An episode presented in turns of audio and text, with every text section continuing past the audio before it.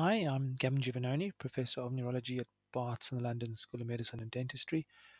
And I've done this uh, MS Selfie research uh, newsletter to um, present to you the results of a analysis from a trial of inactive secondary progressive MS uh, with natalizumab. So this was called the ASCEND trial. Now this trial, well, this particular study is looking at peripheral blood or serum neurofilament levels. Now, neurofilaments are the proteins that are released from damaged or dying neurons, axons, and synapses. These are the structural scaffolding proteins.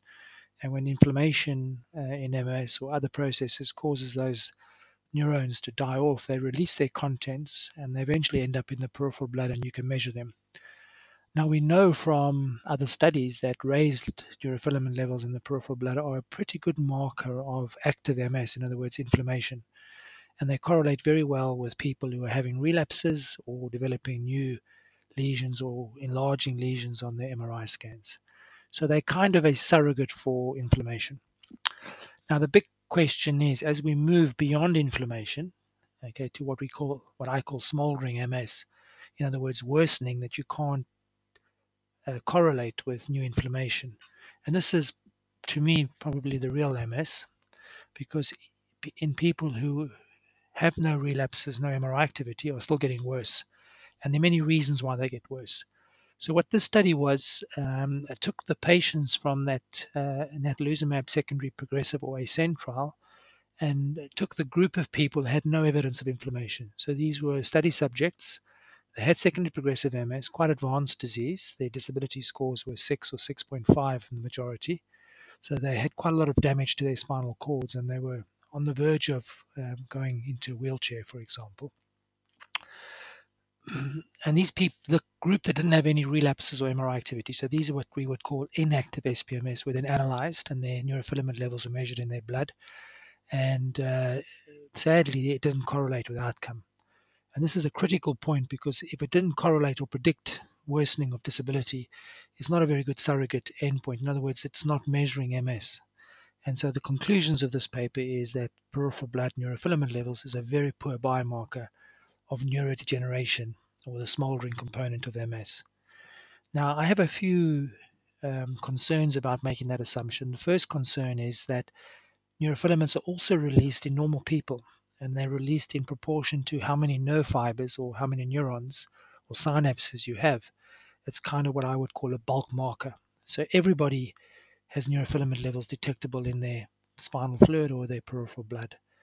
And as you lose nerve fibers and you get less bulk, your neurofilament levels will fall anyway, regardless of whether or not you've got degeneration or inflammation going on. And we've seen this. We've had quite a few people in our center who've got quite a lot of disability, advanced MS, and we lumbar puncture them, and we find incredibly low levels, levels way below the lower limit of normal.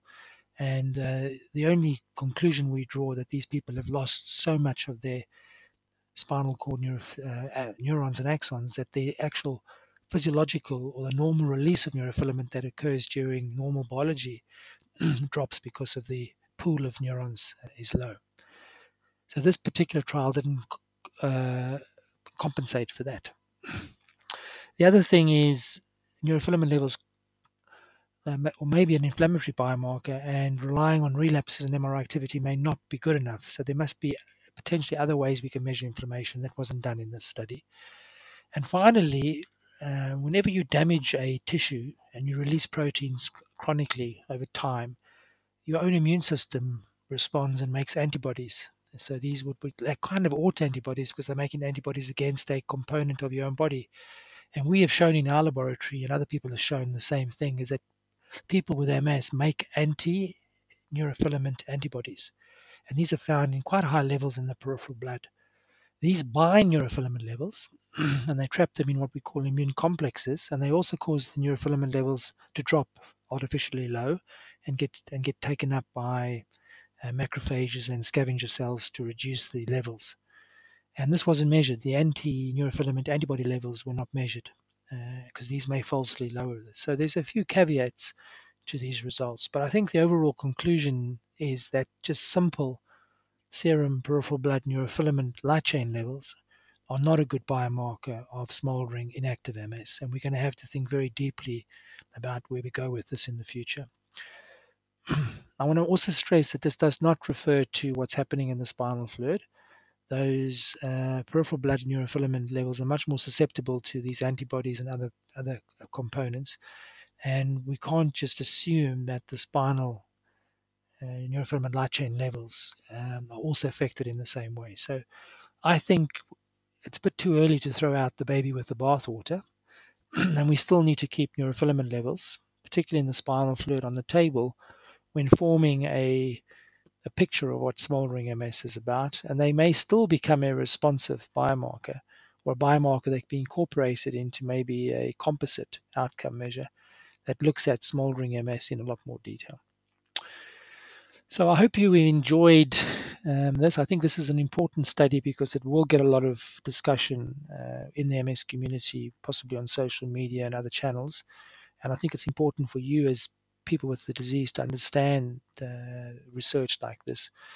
Uh, and the reason why I think and say that is because the MS community, particularly patients, have been dying for uh, the assay, you know, the peripheral blood neurofilament assay to become available so they can have it measured because the current thinking and the current dogma is that this is going to be a very useful test in clinical practice to be done, say, every three, six, 12 months to help your neurologist make a treatment decision about you.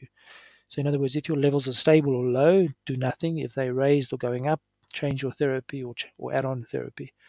And uh, the caveat from this study is particularly in people with more advanced or progressive disease, that's unlikely to be the case It's more likely to be helpful in early relapsing disease where we're using neurofilament levels as an adjunct to the MRI or the clinical examination in determining whether your MS is active. Uh, finally, I'd just like to finish off by reminding you that I am uh, trying to get as many people who can afford to subscribe uh, to the MS Selfie uh, newsletter. I'm hoping to raise the uh, funds or use the funds to support the development of the MS Selfie microsite for people with MS. Please feel free to ask questions. I will try and address them. Uh, and if this post is of interest to you, let me know. Um, I will be doing more uh, research posts on the MS Selfie newsletter platform, simply because when I did that survey uh, earlier on in uh, well early on in December, there was a strong demand. I mean, it's almost 90% of people completing the survey uh, asked for research posts of this nature.